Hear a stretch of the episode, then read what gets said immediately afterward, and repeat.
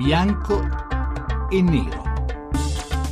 Le 18 e 12 minuti, benvenuti a Bianco e Nero. Questa sera parliamo di politica, ne parliamo un po' a tutto campo, partendo però da una notizia, anzi due notizie. Una la conoscete già, è che l'Italicum è stato approvato eh, con tre voti di fiducia eh, qualche giorno fa alla Camera. La seconda, forse ancora non la sapete, è che il Presidente della Repubblica, Sergio Mattarella, ha appena firmato questa legge. È una notizia importante perché molti tra gli oppositori della riforma elettorale voluta da Renzi e dal suo governo eh, si erano appellati a Mattarella quale supremo garante della Costituzione invitandolo a non firmare questa legge che appunto da molti è ritenuta una legge incostituzionale addirittura antidemocratica. Quindi oggi sappiamo che l'Italicum è davvero legge. Il Presidente della Repubblica Mattarella ha dato anche il suo definitivo benestare. Noi per eh, parlare però di politica in generale, per capire soprattutto al di là dei tecnicismi di come cambierà la, la legge elettorale, di come voteremo, di come si vincerà, vorremmo cercare di capire quali sono gli effetti di questa approvazione, di questa vittoria palese di Renzi sul suo proprio eh, potere, sulla sua capacità di procedere nella legislatura, sulla sua capacità di controllare il suo partito, sulla sua capacità di eh, tenere a bada gli avversari. Insomma, con questa legge approvata, Renzi è più forte o più debole? Ci eh, faremo questa domanda assieme ai nostri ospiti che sono, eh, ve li presento subito, Giovanni Orsina, docente di storia contemporanea alla LUIS di Roma. Buonasera professore. Buonasera. E Fabio Bordignon, docente di metodologia della ricerca sociale e politica all'Università di Urbino. Buonasera, professor Bordignon. Buonasera, buonasera. Forse tra l'altro lo ricorderete, Giovanni Orsini è autore di un bel libro sul berlusconismo, il berlusconismo nella storia d'Italia, uscito un po' un paio di anni fa, mentre Fabio Bordignon, ne parlammo anche qui in radio, è autore di un libro, Il partito del capo, anche questo libro capita a proposito da Berlusconi a Renzi. Prima di interpellare i nostri ospiti, però come sempre, la scheda di Daniela Mecenati Renate fa il punto della situazione, mancando però soltanto la notizia che ho appena detto, perché di questi ultimi secondi la firma definitiva di Mattarella in calce all'Italicum. L'Italicum è legge, Matteo Renzi ha vinto la sua battaglia. Ma quali saranno gli effetti del varo della nuova legge elettorale? Cosa cambierà per il sistema dei partiti italiano e soprattutto per il Presidente del Consiglio? Molti analisti si pongono questa domanda a poche ore dal via libera sofferto del Parlamento all'Italicum. Tutti concordano nell'affermare che col premio di maggioranza assegnato al partito vincente si genera di fatto un premierato forte, un'elezione diretta del capo del governo che darà più potere e stabilità all'esecutivo. Ma questo andrà sicuramente a vantaggio di Matteo Renzi? O spingerà d'ora in poi partiti alternativi al PD renziano ad aggregarsi in cerca di maggior forza? Ad esempio Berlusconi già si prepara a dare una sferzata al centrodestra con la creazione di un partito repubblicano in stile USA per poter arrivare attrezzato al momento in cui si dovesse andare alle urne. E la minoranza interna al PD potrebbe presto organizzarsi per mettere i bastoni tra le ruote al segretario, magari aggregandosi con un altro partito. Insomma, cosa cambierà per il Premier? Dove lo porterà la riforma elettorale da lui stesso voluta? Verso una leadership inespugnabile o verso battaglie ancora più aspre e con esiti incerti con i suoi avversari dentro e fuori il partito? Matteo Renzi è più forte o più debole con l'Italicum? Bianco o nero? Bianco o nero? Queste le molte domande che si affollano in questa puntata. Cominciamo a dipanarne qualcuna con i nostri ospiti. Vorrei soprattutto mh, mm, mm, cominciare con la notizia di oggi, cioè che alcuni se lo aspettavano, altri meno. Eh, il Presidente della Repubblica ha firmato l'Italicum. Professor Rossina, lei si aspettava che sarebbe andata così o c'era qualche eventualità che il Presidente potesse non firmare quella legge? Io me lo aspettavo assolutamente. Eh, mi sembrava insomma, non avevo nessunissimo dubbio che il Presidente eh, avrebbe firmato questa, questa, legge, ma perché, insomma, anche per come è maturata, perché poi è venuta dopo una sentenza della Corte Costituzionale comunque, alla quale comunque ha cercato di rispondere, ma anche perché eh, uno dei partiti, per esempio, che oggi eh, è contro la legge, in realtà l'ha già votata al Senato, appunto, che, che è Forza Italia. Quindi Diciamo, Però Forza Italia è proprio uno di quei partiti che si appellava a Mattarella affinché non la firmasse. Ammetterà che non è facilissimo sostenere, chiedere al Presidente della Repubblica di eh, non firmare una legge per manifesta incostituzionalità dopo che la si è votata in un ramo del Parlamento, nel senso che per come è venuto maturando il percorso di questa legge molta dell'opposizione che esso è venuta, che esso è venuta raccogliendo per strada era un'opposizione politica, eh, legittima naturalmente, ci mancherebbe, ma meno, meno, centrata sulle questioni tecniche e più invece su un discorso di natura politica alla, al quale discorso le questioni tecniche erano in realtà subordinate. Eh, per cui io non avevo nessun dubbio che Mattarella non si sarebbe messo dentro un ginepraio di questo tipo, non avrebbe fatto un atto che sarebbe stato un atto comunque anche ovviamente politicamente pesante per un Presidente della Repubblica e di fronte all'assenza di manifesti rilievi di incostituzionalità io ho sempre pensato che avrebbe firmato. Speriamo che non sia la Corte a farci un'altra sorpresa tra qualche anno. Lo speriamo, lo speriamo davvero, ma non, non per altro, insomma, perché eh, la Corte, insomma, la Corte interviene spesso, da ultimo è intervenuto come è noto anche eh, sulla questione previdenziale, sul problema delle pensioni e questo, io ovviamente non, non, mi permetto di mettere bocca sulle questioni costituzionali rispetto alle quali ovviamente i giudici della Corte sono infinitamente più competenti di me, però da analista politico devo rilevare il fatto che in un sistema politico come il nostro, che è già molto instabile, la Corte Costituzionale negli ultimi tempi, appunto di nuovo, giusto e sbagliati che fossero i suoi interventi in termini eh, giuridici, è stata un elemento di ulteriore destabilizzazione. Professor Bordignon, vorrei fare in, in, diciamo in, all'inizio la stessa domanda anche a lei. Eh, mh, lei ha mai pensato per un momento che il Presidente Mattarella potesse non firmare l'Italicum?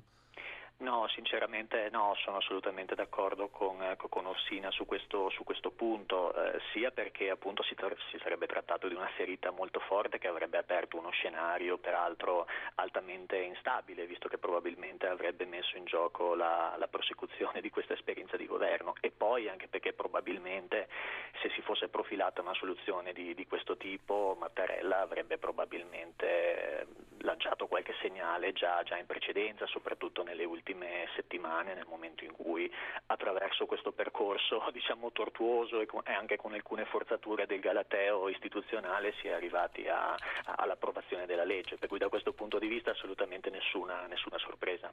Quindi lei era convinto diciamo, che il, ehm, piaccia o non piaccia il Mattarellum una prima verifica di costituzionalità dal Presidente l'avrebbe passata?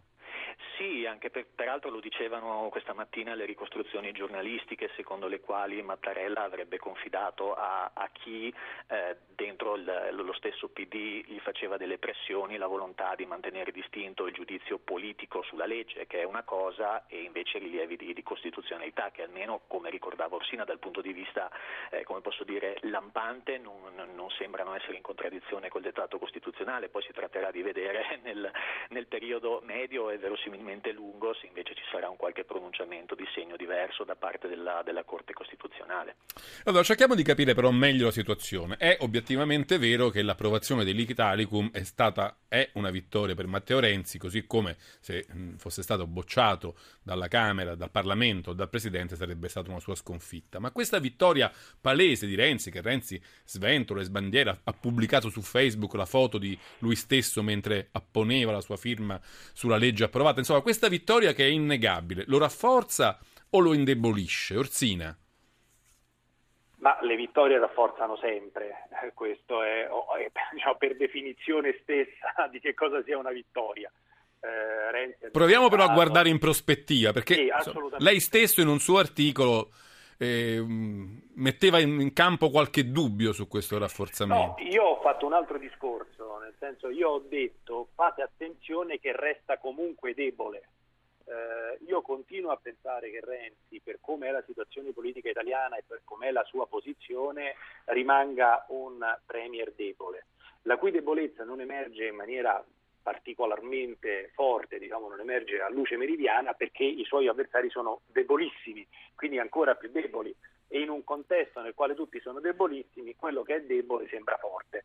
Eh, sembra una battuta, ma insomma è, così ovviamente che vanno, che vanno le cose anche quando si osserva la politica è chiaro che la forza relativa diventa ancora più importante della forza assoluta ed è evidente che con l'approvazione eh, della legge elettorale lui ha dimostrato al Paese e alla classe politica di essere in grado di eh, rimanere in controllo dei processi, dei processi di riforma. Detto questo, eh, rimane debole, eh, uno dei motivi per i quali rimane debole, forse il più importante, quello che non va dimenticato, non voglio entrare in troppi tecnicismi, però che questa legge elettorale si applica esclusivamente alla Camera dei Deputati per il momento. Questo vuol dire che se noi pensiamo a un sistema elettorale che ci dia il giorno dopo l'elezione un vincitore certo, con una maggioranza forte, in grado di governare per cinque anni, e questo è l'obiettivo esplicito di Renzi, ecco, questo tipo di meccanismo non ha bisogno soltanto dell'Italicum, ma ha bisogno anche o della riforma del Senato, ossia il fatto che il Senato non sia più necessario per la fiducia al governo, oppure il fatto che lo stesso sistema elettorale sia applicato anche al Senato. E qui l'approvazione dell'Italicum può essere un elemento per Renzi di debolezza, nel senso che tanto più lui è forte, tanto più per reazione i suoi oppositori debolissimi si coalizzano e cercano di bloccarlo. Insomma, siamo come in un imbuto. Renzi sta correndo dentro un imbuto. Nel momento in cui riuscirà a uscire dall'imbuto, sarà a quel punto fortissimo. L'ultimo passaggio in questo imbuto sì. è la riforma del Senato, che è una riforma molto complessa, naturalmente. Poi ne parliamo meglio. Ma volevo chiedere a Bordignone, analizziamo un momento, diciamo, la retorica o la narrativa renziana di questa fase esce davvero come vincitore o per esempio le fratture nel partito, quei 50 voti e passa che non gli sono arrivati, la, eh, la decisione di Pippo Civati di lasciare il partito, insomma eh, i tremori all'interno la, della sua stessa casa, eh, mantengono intatta la, il suo carisma da vincitore, da decisionista o un po' lo incrinano? Ma guardi, direi che eh, in linea generale eh, io sottolineerei gli aspetti legati alla vittoria e al rafforzamento che sono l'elemento principale, nel senso che ne esce rafforzato sia dal punto di vista simbolico, eh, trattandosi appunto di un premier che ha legato la, la sua stessa esperienza di, eh, di governo al, al percorso delle, delle, riforme. Ed è importante anche dal punto di vista strategico, nel senso che con la, la riforma elettorale Renzi eh, dispone effettivamente di, di quell'arma eh, nei confronti della propria stessa maggioranza, del proprio stesso partito che è rappresentata dalla minaccia delle, delle elezioni. Poi ha assolutamente ragione eh, Orsina nel sottolineare che si tratti di un'arma a carica solo, solo, a metà, nel senso che innanzitutto entrerà in vigore eh, non prima della metà dell'anno prossimo e poi in ogni caso varrà solamente per la Camera fin tanto che, eh, fin tanto che non si procederà, a, fin tanto che non arriverà in porto anche la la, la, riforma del Senato. Eh, per quanto riguarda le, le fratture interne al, al, suo stesso partito, io credo che dal punto di vista del, dell'impatto sul, sull'opinione pubblica contino in modo, in modo relativo e, e, comunque si andrà verso una, una ricucitura in qualche modo di queste, di queste fratture. Però ecco quella scena del di una Camera che vota l'Italicum soltanto con la maggioranza e addirittura con una maggioranza a ranghi ridotti, con tutta l'opposizione sull'Aventino, con Forza Italia che non c'è, con la Lega, con i 5 Stelle che se ne vanno e con 50 deputati del PD che votano contro. Ecco, quell'immagine non dà l'idea di un, di un appannamento della leadership renziana o no? Credo ci siano elementi contrastanti, nel senso che in parte può avere un effetto, come posso dire, sulla base del, de, del partito, facendo riferimento diciamo, alla parte più tradizionale di questa, di questa, base che può in parte logorarsi, però è, è indubbio che allo stesso tempo Renzi attraverso queste forzature rafforza la propria immagine di leader decisionista e pronto a, a procedere veloce passando diciamo, sopra a qualsiasi tipo di, di resistenza, per cui in realtà anche queste forzature sono assolutamente assolutamente eh, coerenti con quella che è la, la, la sua, la, la sua diciamo, narrazione di rottura degli schemi del passato e delle ingessature. Del... Cioè l'Aventino delle opposizioni gli è quasi probabilmente gli ha quasi fatto un favore forse. Uh, letta in quest'ottica sicuramente sì, ripeto, l'unico problema che Renzi dovrà porsi diciamo, nei prossimi mesi sarà quello invece di, di rinsaldare eh, dire, la parte del partito e della sua base elettorale alla sinistra probabilmente.